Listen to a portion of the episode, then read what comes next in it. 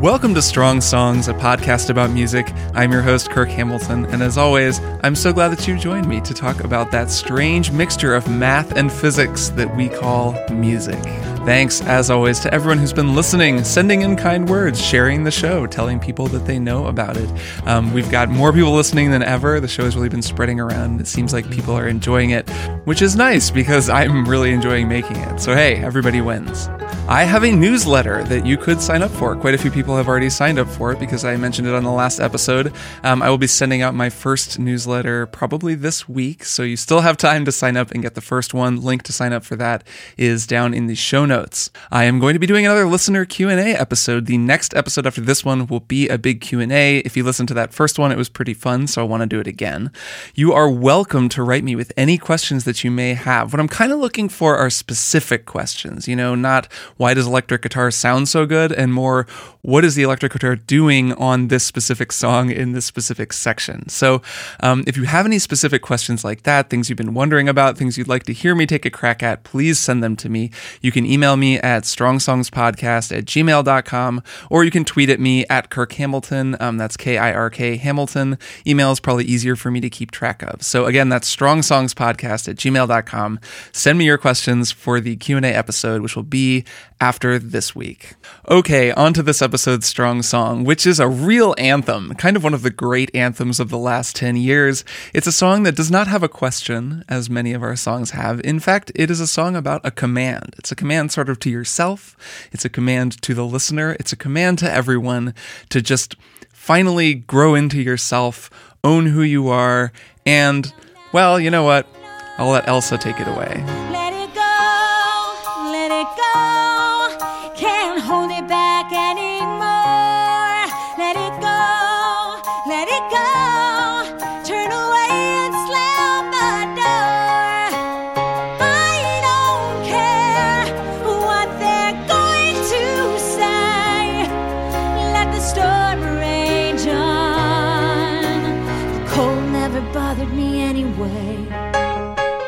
Cold never bothered me anyway. I mean, in truth, the cold bothers me a lot. I don't like being cold, but it'd be cool if the cold didn't bother me.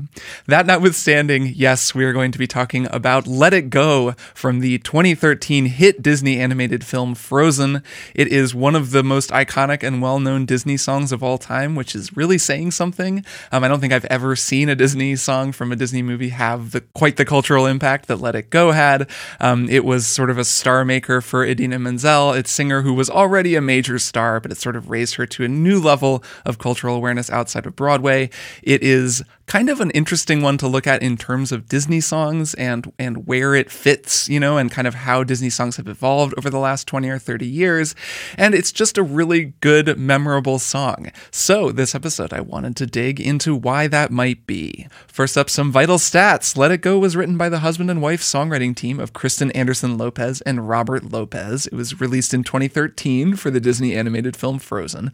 It was performed by Queen Elsa of Arendelle, also known by her real name, the well known Broadway singer Idina Menzel. Menzel is known as a powerhouse singer. A lot of Broadway fans will know her. In the late 90s, she played Maureen in Rent, and more recently, and maybe more relevantly for what we're going to be talking about on this episode, she also played Elphaba, um, one of the two leads in Wicked, and sang that song Defying Gravity, which, don't worry, we'll get there. But uh, basically, Idina Menzel, really, really good singer, as you can tell from this tune and from pretty much anything she's ever done. As for Robert Lopez, a couple interesting things to keep in mind. First of all, he plays piano on this whole track. That's him playing. And I think it's actually his original piano recording that they then built the arrangement around. Um, but he he's playing piano on this. It's a very piano heavy recording, and that's actually him playing. So one of the two writers of the song is also the pianist on it, which is sort of cool. Lopez is also pretty well known from Broadway. He was one of the writers of Avenue Q and also the Book of Mormon. So he has strong Broadway bona fides.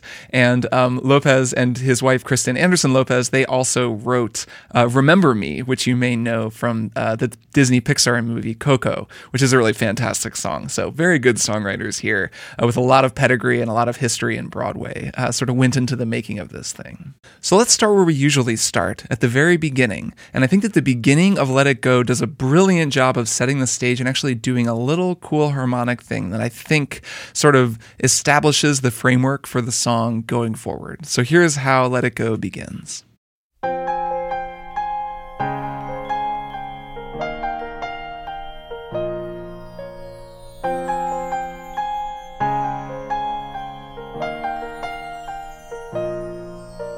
It's a really cool piano intro, both because of the way that the harmony works and the way that the right hand is sort of outlining that harmony. So, first, let's just go over what the chords are.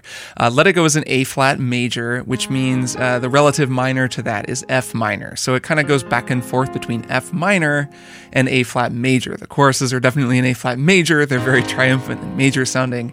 Uh, the verses are in F minor, they're more sort of contemplative and sad as she looks back and looks out over her kingdom and hasn't yet quite made up her mind whether or not she wants to let it go. Maybe she wants to hold on to it. She's not sure. That's kind of what the F minor is for. So this intro moves through the verse um, chord progression and outlines it in a cool way. That chord progression is first we have an F minor, then we have a D flat major, then an E flat major, and then a B flat sus that resolves to a B flat minor. So basically a B flat minor. So that's the first time through. And then the second time through, it changes a little bit. And we go from F minor to D flat major again, to E flat major again, and this time the B flat sus resolves to B flat major. So it's kind of an interesting little thing, and it's a cool trick that I think was very on purpose. Um, if we put the whole line together, it sounds like this.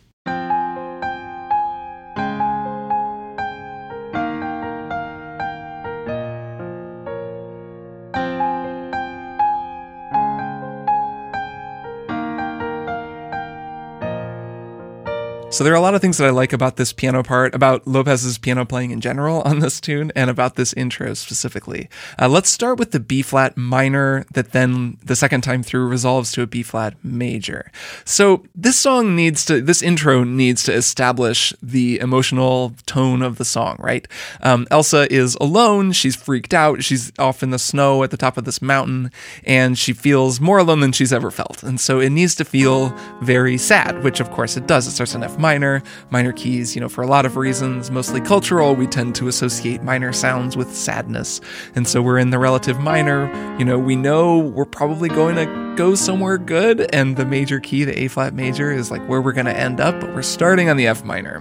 And yet, there is this hint of brightness that comes at the end of the phrase, and that is when the chord resolves. Instead of resolving from a B flat sus to a B flat minor, it resolves to a major. So I really like that this phrase moves this sort of sad, thoughtful space, and the first time through the phrase, it resolves to this minor chord, and then it does it again, but then the second time it resolves to a major chord, and then we're back on F minor. So it's just a moment of brightness that kind of shines through. So let's listen to the actual recorded intro again, and as you pay attention for that B flat minor that ends the first half of the phrase and then the B flat major, um, keep an ear out for other things that are maybe a little more subtle and harder to hear the very first time that you hear it.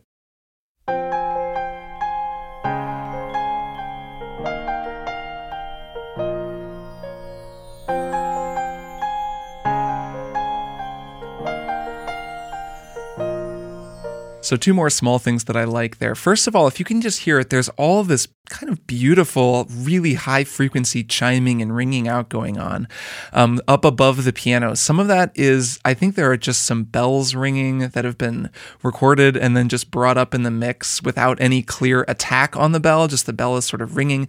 Though there are also some cool attacks. There is what sounds like some kind of a glockenspiel or small metal mallet instrument that kind of doubles some of the notes. See if you can hear it. It's kind of the last three notes of each kind of micro phrase. So just listen very carefully for it. It's very high and very delicate, but it's in there. See if you can hear it.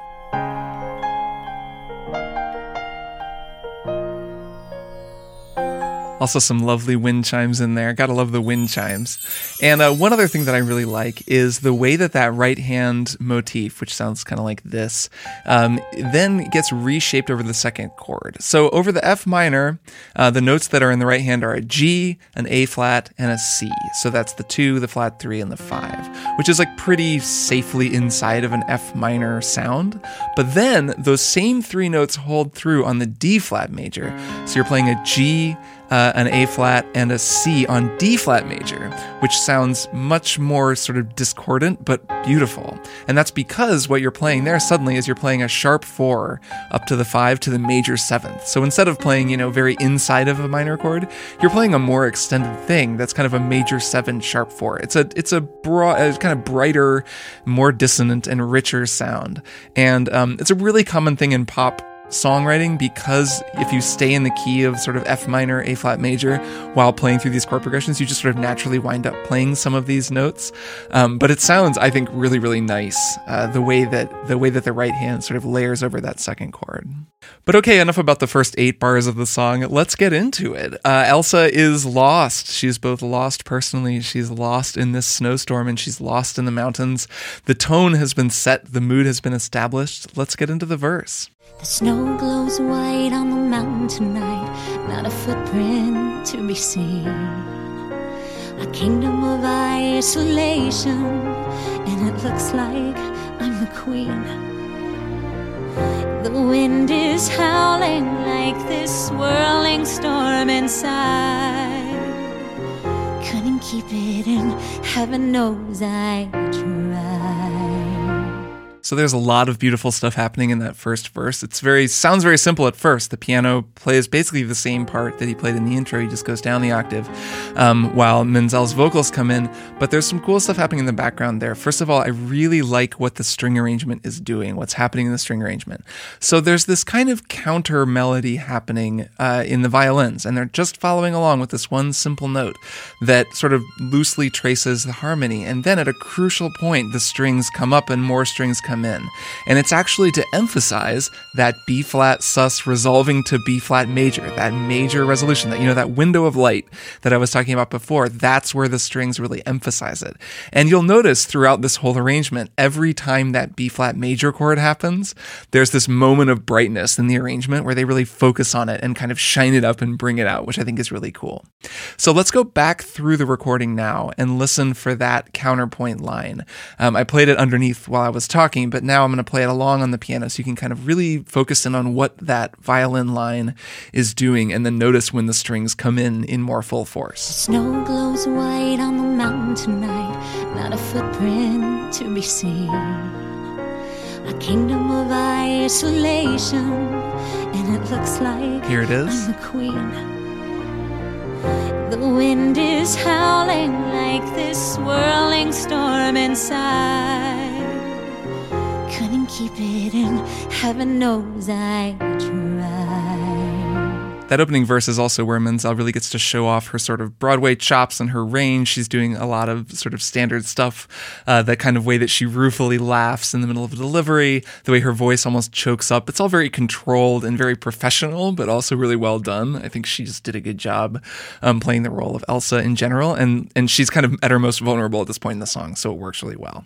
So getting into the pre-chorus, the strings just get a little bit more involved, everything builds up, and really before you know it, the quiet and sad part of the song is over and we're into the pre-chorus. So that's something to keep in mind with this song is this song is brutally efficient. It wastes absolutely no time. Um, and yet it fits it packs a lot of information into a short amount of space. It's very dense. But um but it doesn't waste much time. So we're we're done with all the sad stuff and it's already time to start getting ready to let it go. So obviously that means it's time for the pre chorus. Here's the pre chorus. Don't let them in, don't let them see. Be the good girl you always have to be. Conceal, don't feel, don't let them know.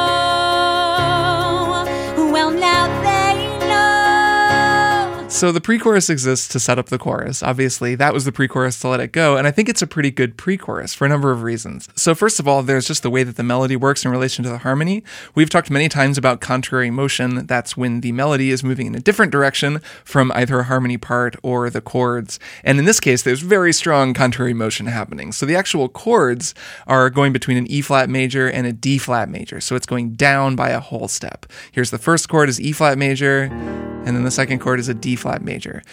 The sung melody, however, is going up and getting more sort of, you know, getting more lift out of where it's going. So it's moving in an opposite direction. That sounds like this.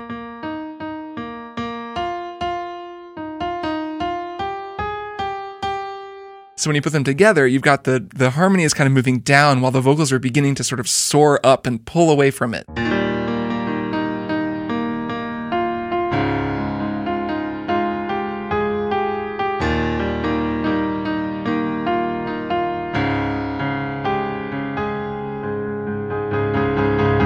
Which fits with the both what's happening in the story, what's happening internally, you know, and Elsa's kind of inner monologue as she realizes, you know, where she's going with all of this, and then also in the song as we build toward, you know, the the glory of the chorus. So another thing that I like about this pre-chorus is actually the instrumentation. The strings actually drop out, and it's just piano, Lopez on piano, Menzel singing, and then one other instrument that's a crucial instrument that sort of introduces something to the song that won't actually go away until the end and is a really big part of what makes it special and what makes it so good. And that is the shaker. So, if you remember from when we talked about ABBA's Dancing Queen a couple of episodes ago, I talked about the shaker and how it's actually a very versatile and useful instrument. Shaker is, you know, this one kind of sounds like an egg shaker. It's just a little plastic thing filled with beads, and you shake it in front of a microphone, and it helps you keep the time. The shaker goes way back, and people have been using shakers for hundreds and hundreds and hundreds of years. But in pop music, it kind of is a signifier, and it's a signifier of a certain type of like 80s, 90s pop power ballad. And that's really what this song is. Let It Go, more than any other Disney song, is basically just a mega power ballad. And that's why it's so good, because it rocks super hard. It rocks harder than almost any Disney song has ever rocked. And this little shaker, I actually think, is the first thing to give you an indication of where we're going, because it's just piano, shaker, and kind of more powerful vocals. And it sets up the chorus. And the first time through the chorus really drives home the fact that, oh, this is going to be a power ballad okay. So, you want to hear the chorus. I want to hear the chorus. Look, we all want to hear the chorus to let it go. Let's listen to the chorus.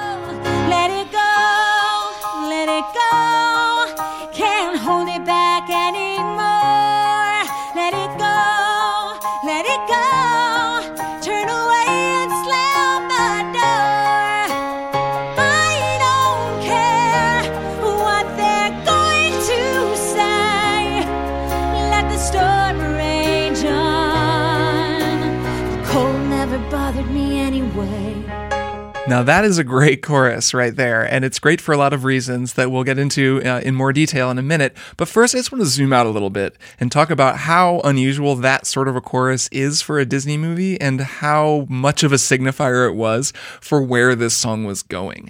Now, I don't know about you, but when the piano comes in on the beginning of this chorus, um, he starts playing this very kind of distinctive piano part over a very well known and very common chord progression. Um, in this case, it's an A flat major, so we're finally on A flat major, which then goes to E flat major, then goes to F minor, and then goes to D flat. So that's one to five to six minor to four. That's like maybe the most common chord progression in all of music. It's also one that really features in a lot of heavy hitting power, you know, pop songs, and in particular, power ballads. In fact, when I hear this piano part,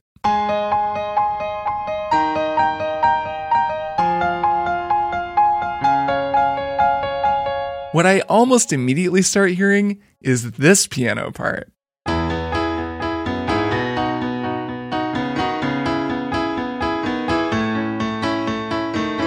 Do you recognize that second piano part? Okay, wait, maybe you'll recognize it if I play the recording of the song that it's from.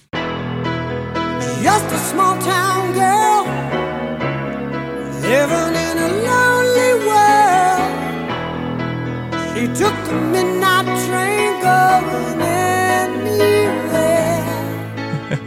That's right. For my money, Let It Go from Frozen shares about as much in common with Don't Stop Believin' by Journey as it does with any other Disney song. I mean, listen to that chorus again.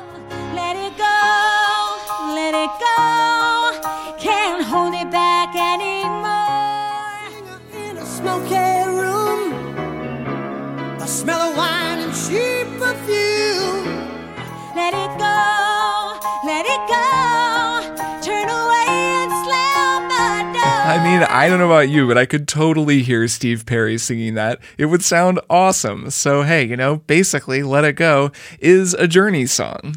Now, I think that this song is actually very interesting in the context of all the other Disney music that I know. I should preface this by saying I am not a Disney expert. I know some people are. I uh, am a musician who's seen a lot of Disney movies, and I know what I've noticed over time in the way that the music from those movies has changed, but I don't know all the trivia. I don't know, you know, all the ins and outs of who wrote what and and what studio forces led what to happen. I just kind of know what I hear, but I do think that that's kind of interesting. So let's go in the Wayback Machine back to a 1989 film called The Little Mermaid and listen to the big kind of show stopping number from that, which is Part of Your World. what. Ask my questions and get some answers. What's a fire and why does it? What's the My turn? Wouldn't I love, love to explore that shore? Out of the sea.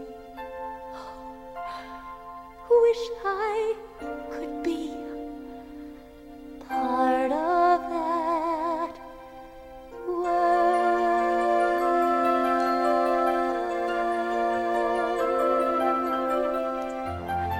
A beautiful song. It's written by the longtime Disney musical maestro Alan Menken, one of the great, great songwriters of the modern era, uh, performed by Jodi Benson in the role of Ariel. And it's a cool song. And I shouldn't say, you know, a direct comparison to Let It Go isn't fair for a number of reasons. Obviously, it's the song is going for a kind of a different tone. It's more of the sort of longing, um, you know, wishing to go somewhere kind of a song, where Let It Go is a more defiant song about self actualization. So it, it fits that Let It Go rocks a little bit more. That said, it is striking how different the t- instrumentation and the arrangement and the way that the song is laid out, um, how how big the differences are between those two songs. Uh, it's more than just 25 years. It's a it's a complete overhaul in the approach to songwriting that was in a Disney movie. Now, The Little Mermaid came out in 1989. That was during this sort of golden era of Disney movies that include Aladdin and uh, The Lion King, a lot of great Alan Menken music in there, a lot of really, good songs. The typical approach tended to be in the movie, there would be a fully orchestral, you know, much more Broadway musical style, almost an old orchestral singer album style of performance, like that performance of Part of Your World. There was no rhythm section, or rarely a rhythm section, or drum set, or guitars, or anything like that. It was just an orchestra and a singer. And it sounded much more like a singer on a stage performing a stage performance. And then there would also be the pop album version of the song that would come out. If you remember in Aladdin, that song, um, A Whole New World, that was also written by Alan Menken, this time with lyrics by Tim Rice. Uh, if you remember, the people who play um, Jasmine and Aladdin in that movie, they perform it in the movie, but then there was a pop single version of it that was performed by Peabo Bryson and Regina Belle. And that was kind of always Disney's approach, was that there was the movie version, and then there was the the single version. So what's interesting about Let It Go is the way that the line, the lines between the movie version and the single version had started to blur and then just sort of fell apart completely when this version, Idina Menzel's version of Let It Go, happened in the movie. And I should say there is a pop version of Let It Go. It was sung by Demi Lovato. It plays over the credits and it's fine, you know, it's a pop song, it's okay, but it's totally not in the same league as the version from the movie. And in this case, at least in the case of Frozen, the version from the movie so eclipsed the Demi Lovato version that I never hear anybody talk about that version. I mean, the Idina Menzel version is the version of Let It Go. Now, a lot of that is due to the arrangement. Some of it is the vocal performance. She is just a really powerful vocalist, and there's no substitute for when she starts hitting those high E flats toward the end of the song. But it's also just the arrangement and the approach they took from the very beginning, even from the amount of the song that we've listened to so far. It is arranged like a Journey song, it's arranged like a power ballad, and it builds like a power ballad, and it features drums and guitars, and it, it really kind of rocks in a way that Disney songs typically didn't rock. They saved the drum set and the guitar and the bass for the uh, you know for the single version that was going to play on the radio, the version that plays over the credits of the movie. But the version in the movie was much more you know just an orchestra. It was more like a musical. It's the kind of thing you'd never hear on the radio. So Let It Go was a marked departure that kind of was set up a few years earlier in the 2010 Disney movie Tangled.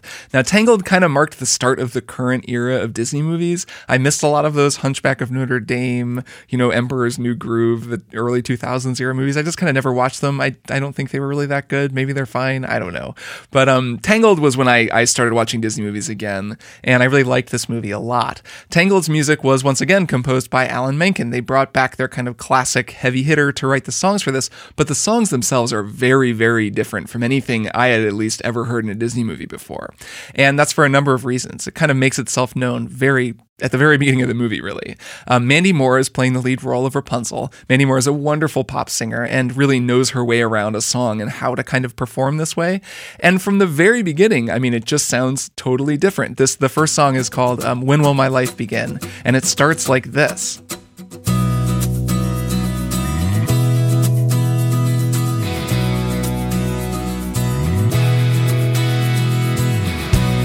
What is going on? There's guitars and drums and 7 a.m. So the rest of the movie goes back into more traditional territory. There's more musical style ensemble numbers. You know, there's a villain number. It follows a much more traditional Disney format. But that beginning is actually a really clever musical way to say, basically, you know, this isn't your dad's Disney movie. Oh, look, it's CGI now. We have a, a whole new look and a new style, and we've got guitars and bass and drums. Um, so I've always enjoyed that. So the pump was primed for Disney to have this kind of music in a Disney movie. Tangled sort of established that. I think that there is one other piece of music that really influenced Let It Go and set the stage for it. It was quite a bit earlier than that, but it's sort of impossible not to talk about, at least a little bit. And that is Defying Gravity. Defying Gravity is from the 2003 Stephen Schwartz musical Wicked. It was famously performed by Idina Menzel um, in the lead role. She actually played that role alongside Kristin Chenoweth, which I think it's sort of funny that Kristen Bell plays Anna, the other lead in um, Frozen. So Idina Menzel is always playing these power ballads opposite a blonde woman named Kristen. It makes you think, doesn't it? Coincidence or something more? No, it's probably just a coincidence. Anyways, Defying Gravity was very much the same kind of song as Let It Go, to the point where I can't imagine that someone didn't say, okay, well, we want to just put a Defying Gravity into this new Disney movie. Let's go find the singer who sang Defying Gravity and see if she wants to play the lead role. Um, I have no idea if that's actually how it went, but that's probably what I would do. Um, Defying Gravity is when Elphaba, the Witch of the West, sort of defies everybody and says, I'm going to stand up to the injustice in this kingdom and I'm going to do my own thing. And, you know, her best friend Glinda is telling her, oh, no, but you can have everything if you just sort of, you know, settle down and, and don't speak up against injustice. And Elphaba says, no way. And so there's this amazing moment in the song where she flies up above the stage and the music kicks in and it totally rocks. I mean, it rocks so hard. Check this out.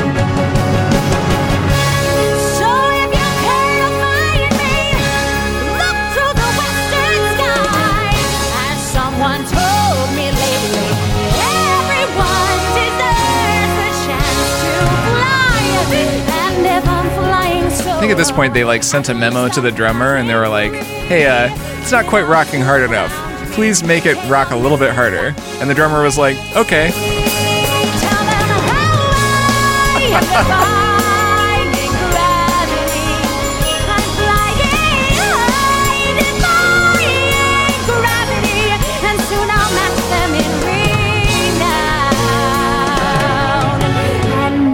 Now, Defying Gravity is an interesting song, just like Wicked is an interesting musical, because it's a really defiant song. I mean, it is, it's right there in the title, but it's also a song about defiance. And it's a song identifying, you know, it's when the main character comes into her own and she kind of identifies herself as an antagonist. She's not a villain. You know, the whole point of Wicked is that it's sort of recasting this story, but it is when she's saying, no, you know what?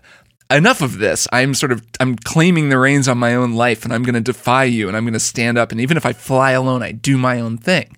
Now 10 years later when Frozen comes out, it's telling a really similar story. It also has a character who's not exactly a villain but has kind of done something bad and she's saying, "Oh, I don't care. I I need to self-actualize here. It's more important that I do my own thing even if it means that I'm alone."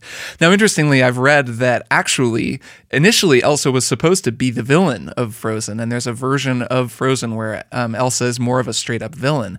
As it stands, she's not really. You know, it's it's sort of a subversion of a lot of Disney tropes, including the fact that there even needs to be a villain. There's sort of a villain in the movie, but it's not it's not really you know it's not really well defined. It's that guy Hans, but he sort of is a good guy and then he's a bad guy. It's all kind of confusing.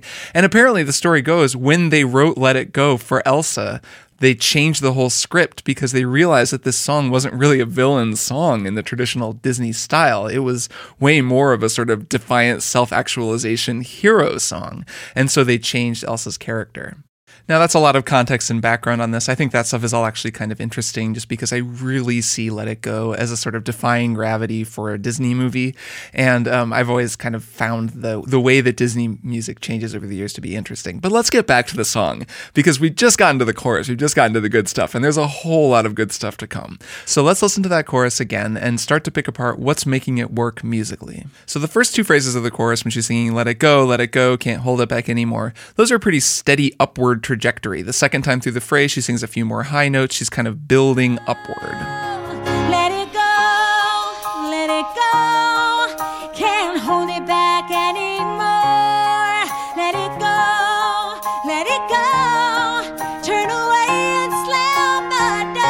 One thing that's fun to listen to with Menzel, she's such a good singer that she's doing everything very consciously, and her releases on some of her power notes are very powerful. She'll sing ah, and then she sort of releases it with this strong breath, you know, like like right here.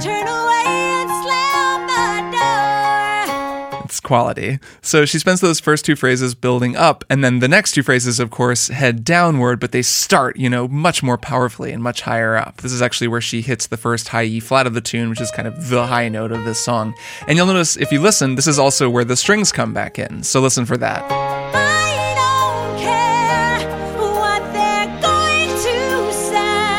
So then after that relative peak moment, things actually come down. The harmony changes. It actually then it goes to a C minor to a B major and sets up the sort of kiss off line, the cold never bothered me anyway, which I, I really love, and sort of twists its way back into the verse in a very clever way. So check this out.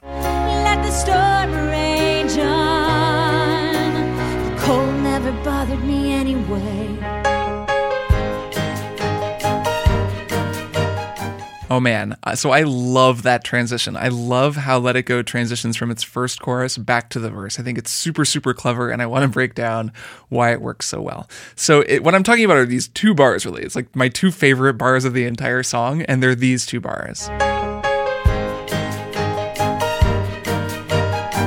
Okay, I guess it's two and a half bars if you count that that half bar pickup there. But um, a whole bunch of cool stuff is happening. For starters, the drums come in. This is where you first hear the kick drum come in. There's a hi hat in there. You can hear some drumstick clicks that are kind of defining the time in a much more driving way.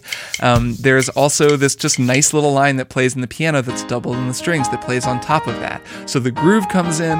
Um, there's a, just a really a really cool uh, rhythmic thing happening. There's also a cool harmonic thing happening, which is they need to get back around to F minor to do the second verse, but the song has kind of left that minor feeling behind. So the way they do it is really clever. They resolve out of that that suspended the cold never bothered me anyway. That's a four chord, so that's a D flat.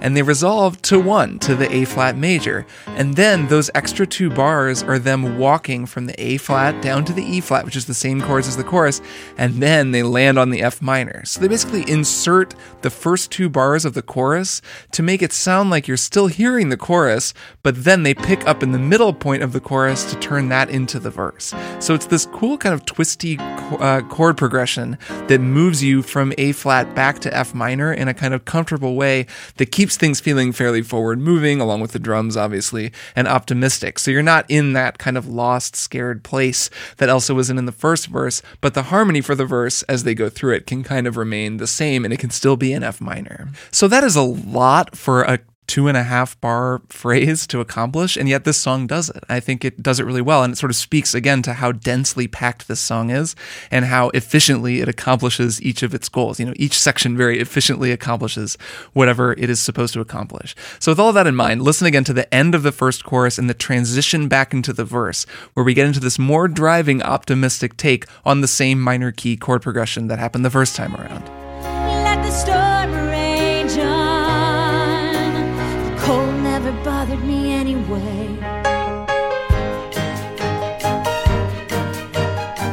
It's So at this point, things are moving forward. This next verse is just eight bars, one time through the verse, then straight back into the pre chorus.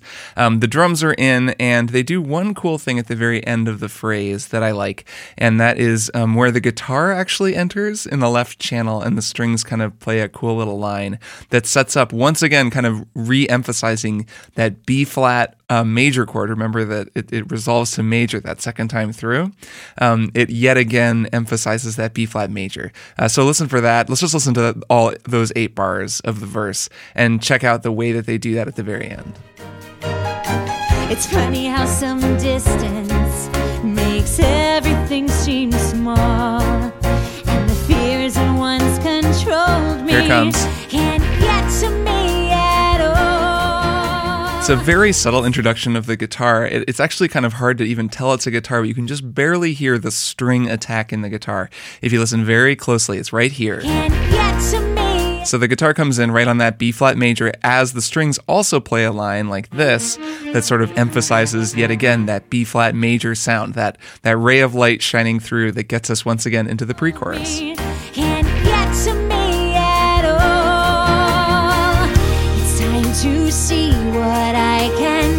So at this point, I mean, the full band is in. You can really hear the electric bass. The guitar is over in the left channel. The drums are full in drum mode, and it's time to rock out.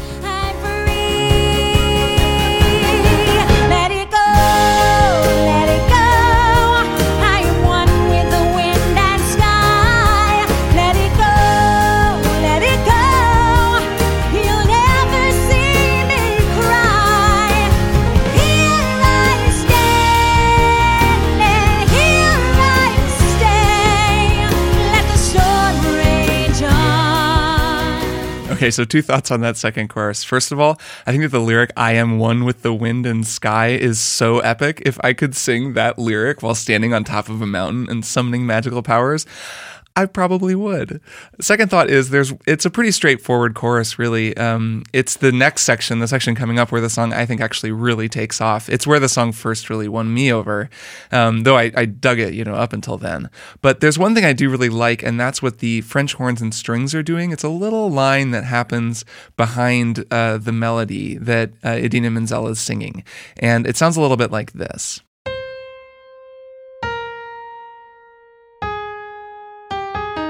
It's not a super remarkable counter melody on its own, but when you put the harmony underneath it, that last note winds up in a cool place. It's a uh, E flat over that D flat chord, which is a nine, and it just adds a little suspended sound to it that uh, is really nice and sticks out. And also, I think that the French horn is a really good choice because it's in a cool point in its register. It's a very noble, beautiful sound. So with the harmony under it, it sounds like this.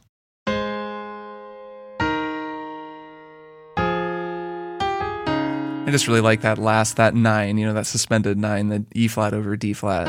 It's a really nice sound. So listen one more time now to that chorus, and I'll kind of play in the background so you can hear that counter melody because it's pretty neat.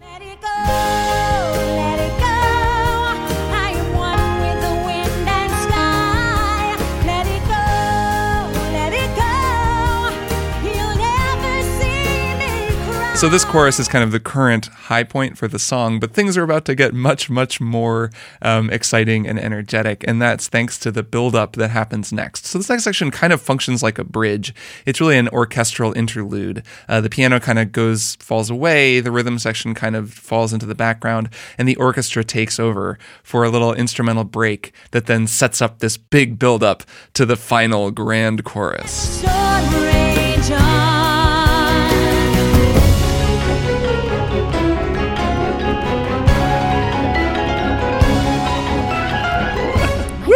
Uh, that is that is some exciting stuff. Um, so that that little section introduces some pretty cool stuff. Obviously, the mallets take over and play some really fast lines, which is just exciting. Um, it's also uh, it just sounds very different than the rest of the song, and that's for a harmonic reason. It's because it's introducing a tonality, a sort of a sound that hasn't actually really been in this song before, and that is the mixolydian or dominant tonality. So what's happening here is there's a, there are major scales, there are minor scales, and then there are the scales you play over a dominant seventh chord, which we can call mixolydian for for this uh, for our purposes. We don't need to get too into it, but it's just a kind of a different sound, and it sounds like this.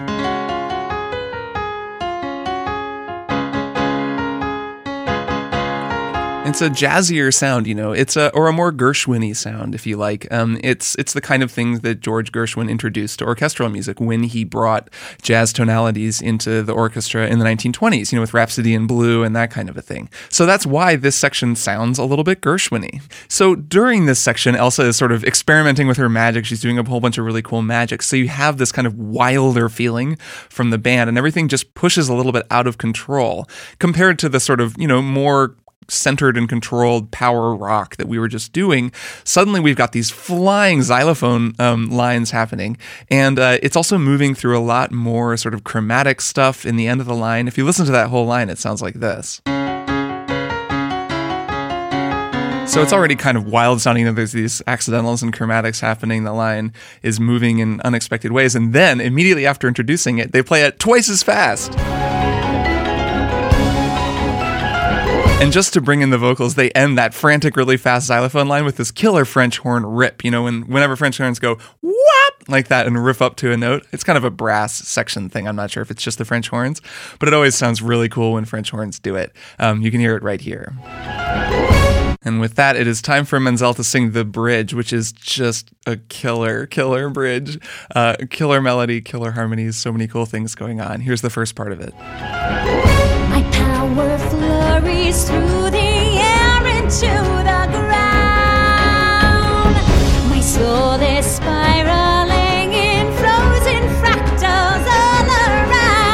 So that lyric, I think, when she sings about frozen fractals, is when a million mathematicians taking their kids to see this movie freaked out. Um, I've always loved that line. Um, this part is doing a bunch of cool stuff. So for starters, the melody that she's singing is emphasizing that mixolydian, that dominant tonality again. So we really just changed the tonality of the song. We're out of this sort of major, minor power ballad sound, and suddenly we're doing this sort of jazzier mixolydian thing. The first time I heard this, when I was watching this movie, my ears just perked up because you know everything had been pretty pretty understandable, pretty normal up until then. And I hadn't really internalized, you know, how cool it was that they were basically doing a Journey song in a Disney movie yet. But suddenly they were playing this section and I was thinking, oh, okay, like we're doing something totally different here. And I really, really liked it. And it was because they were really embracing that cool sound um, of the Mixolydian dominant sound. So the next thing that they do that's pretty cool is they just take the whole thing up a step and they rephrase the, the whole line and she sings it up in E flat, which is also a little bit of a neat trick because the pre-chorus beforehand, if you remember, it was an E flat down to a D flat, and she was moving up in the melody. Remember, while the while the harmony was moving down, we had that contrary motion. Now they've flipped it, so we actually start on a D flat, and then she just repeats the same phrase. She just does the same phrase again, up a step in E flat. So instead of going from E flat to D flat, we're going from D flat to E flat. So everyone is moving up together, and she actually just straight up sings the same line again, up a step, um, and it, it just gives a much more sort of everybody is together building toward that final chorus, which is super cool. There's one other little thing about the vocal performance here that I that struck me that I think is pretty cool, and that's that Idina Menzel actually gets ahead of the beat on that Frozen Fractals line. She sort of rushes through it, and I don't know whether this was on purpose, whether that was the best take, and they decided to just keep it. But the rhythms, uh, the rhythms of the of the orchestra are just a little behind her, and it actually contributes to that sense of sort of a little bit out of control, right? And which fits with the song because she's a little bit out of control. She's having so much fun um, embracing her magic for the first time. If you hear it, if you listen, you can just hear that she gets to the end of the phrase a little before the, the rest of the orchestra and has to wait for them. But it actually is pretty cool.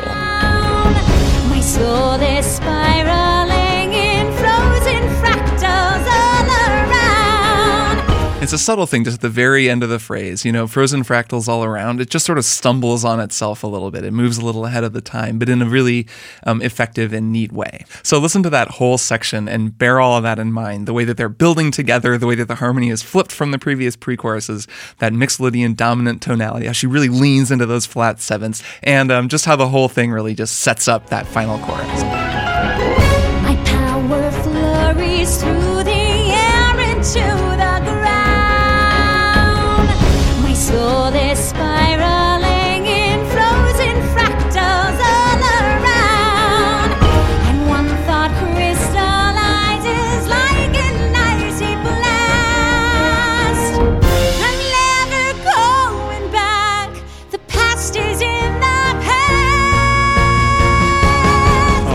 And then this build up to the final chorus contains my favorite solo instrumental moment from this entire performance, and that is when the bass player does the neck pump into the final chorus. So this is something I didn't notice until way later when I sat down with headphones and listened to the song, and it just slayed me. And that's that the bass player going into that final chorus just pumps the neck on the bass, full on rock ballad style, uh, to get them to land on that downbeat. Um, so listen for that bass neck pump as they go into the final chorus. So good. The past is in the past. Let it go. I love it. I love it so much. I can't get enough of it. It's my favorite, like, two seconds of the song. Know I said those six bars earlier are my favorite part of the song, and they probably are, but I can't get over that bass dive bomb. It's just the best thing. Um, so this final chorus is just where everything hangs out. It's where Idina Menzel is rocking all the glory notes. Uh, the band is fully rocking out. Everyone is in, and uh, it just rules. It's it's a culmination of the whole song, and um, you know they get to it quickly. It doesn't last that long, but it is just the peak of the song, and it's also the end of the song. So here we go.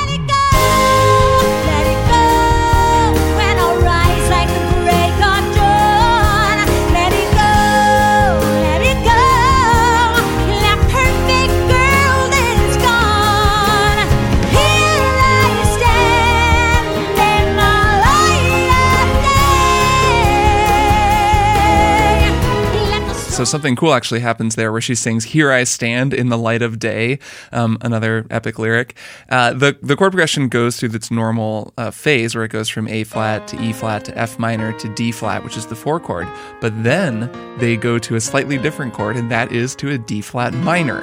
Now I don't know if you remember this from uh, our first Q and A episode, but uh, somebody asked about sort of Wilhelm screamy things that I always notice when I hear whenever people do them, and four minor is definitely one that I always hear. And here it is. Um, as it actually happens, uh, last episode was Bohemian Rhapsody. That also has a four minor at the end. So four minor, big, cool, kind of dramatic way to end a phrase. This is the only time that that happens, but they go from a D flat to a D flat minor, and it's sort of this extra little thing that they add to give her a little more space to sing before they go to the descending C minor to B major, which is where she actually hits that big power note. Um, Let the storm rage on, and she hits that high E flat, which is over that B major, um, before they bring it home. So listen for that, and listen for that uh, that D flat minor chord that they add to this final chorus, just to give it one little extra bit um, for her to work with.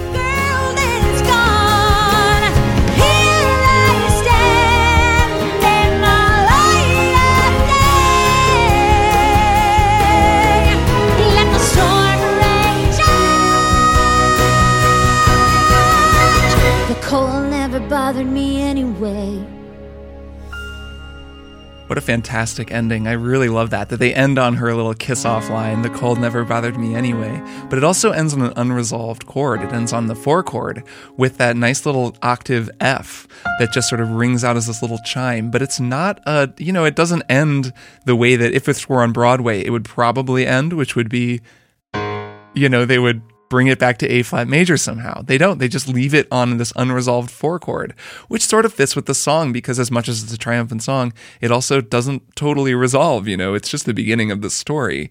And um, while she does achieve self actualization by the end, that's not entirely a good thing because she hasn't totally learned all the things that she then learns over the rest of the movie. So Let It Go is a fantastic song on its own right. It plays a really important role, obviously, in Frozen. It sort of is the song that makes that movie. And I think it also fits in a sort of interesting place in the sort of musical lineage of Disney movies. And while we've looked at the movies that came before it, or some of those Disney movies and the way that their music has changed, it's also interesting to look at the movie that has come after it. So the one big animated Disney film that came after Frozen was a 2016's Moana, which I actually really like that movie. I think that it in some ways is a better movie than Frozen. And when you listen to Moana's sort of big feature number for the female lead, uh, you can hear a lot of Frozen in there. Uh, it's actually sort of interesting. Uh, the song is How Far I'll Go. It's performed by Auli'i Cravalho, and uh, this was written by Lin Manuel Miranda, the composer of Hamilton, and they brought in a lot of Polynesian musicians and instruments. So there, there's definitely a different vibe going on with the song. But really, when you break it down, um, it has a lot in common with Let It Go. It also, interestingly, has a lot to, in common with Part of Your World, the 1989 song from The Little Mermaid, because it's very much a song about the lead singing about her dreams and where she wants to go. Actually, sort of interestingly, Moana is singing about how she wants to go out to sea, where Ariel was singing about how she wants to leave the sea, which I've always thought is a sort of fun inversion. They were clearly playing with some of the same ideas. But um, the song itself and the chord progression might sound a little bit familiar to you, having just spent a lot of time listening to Let It Go. Uh, check it out.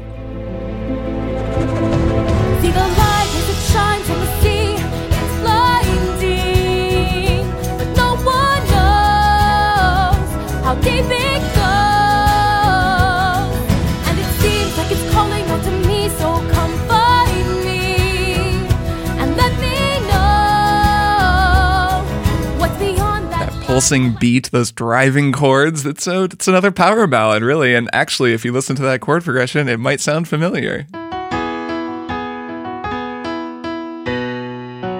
That's right.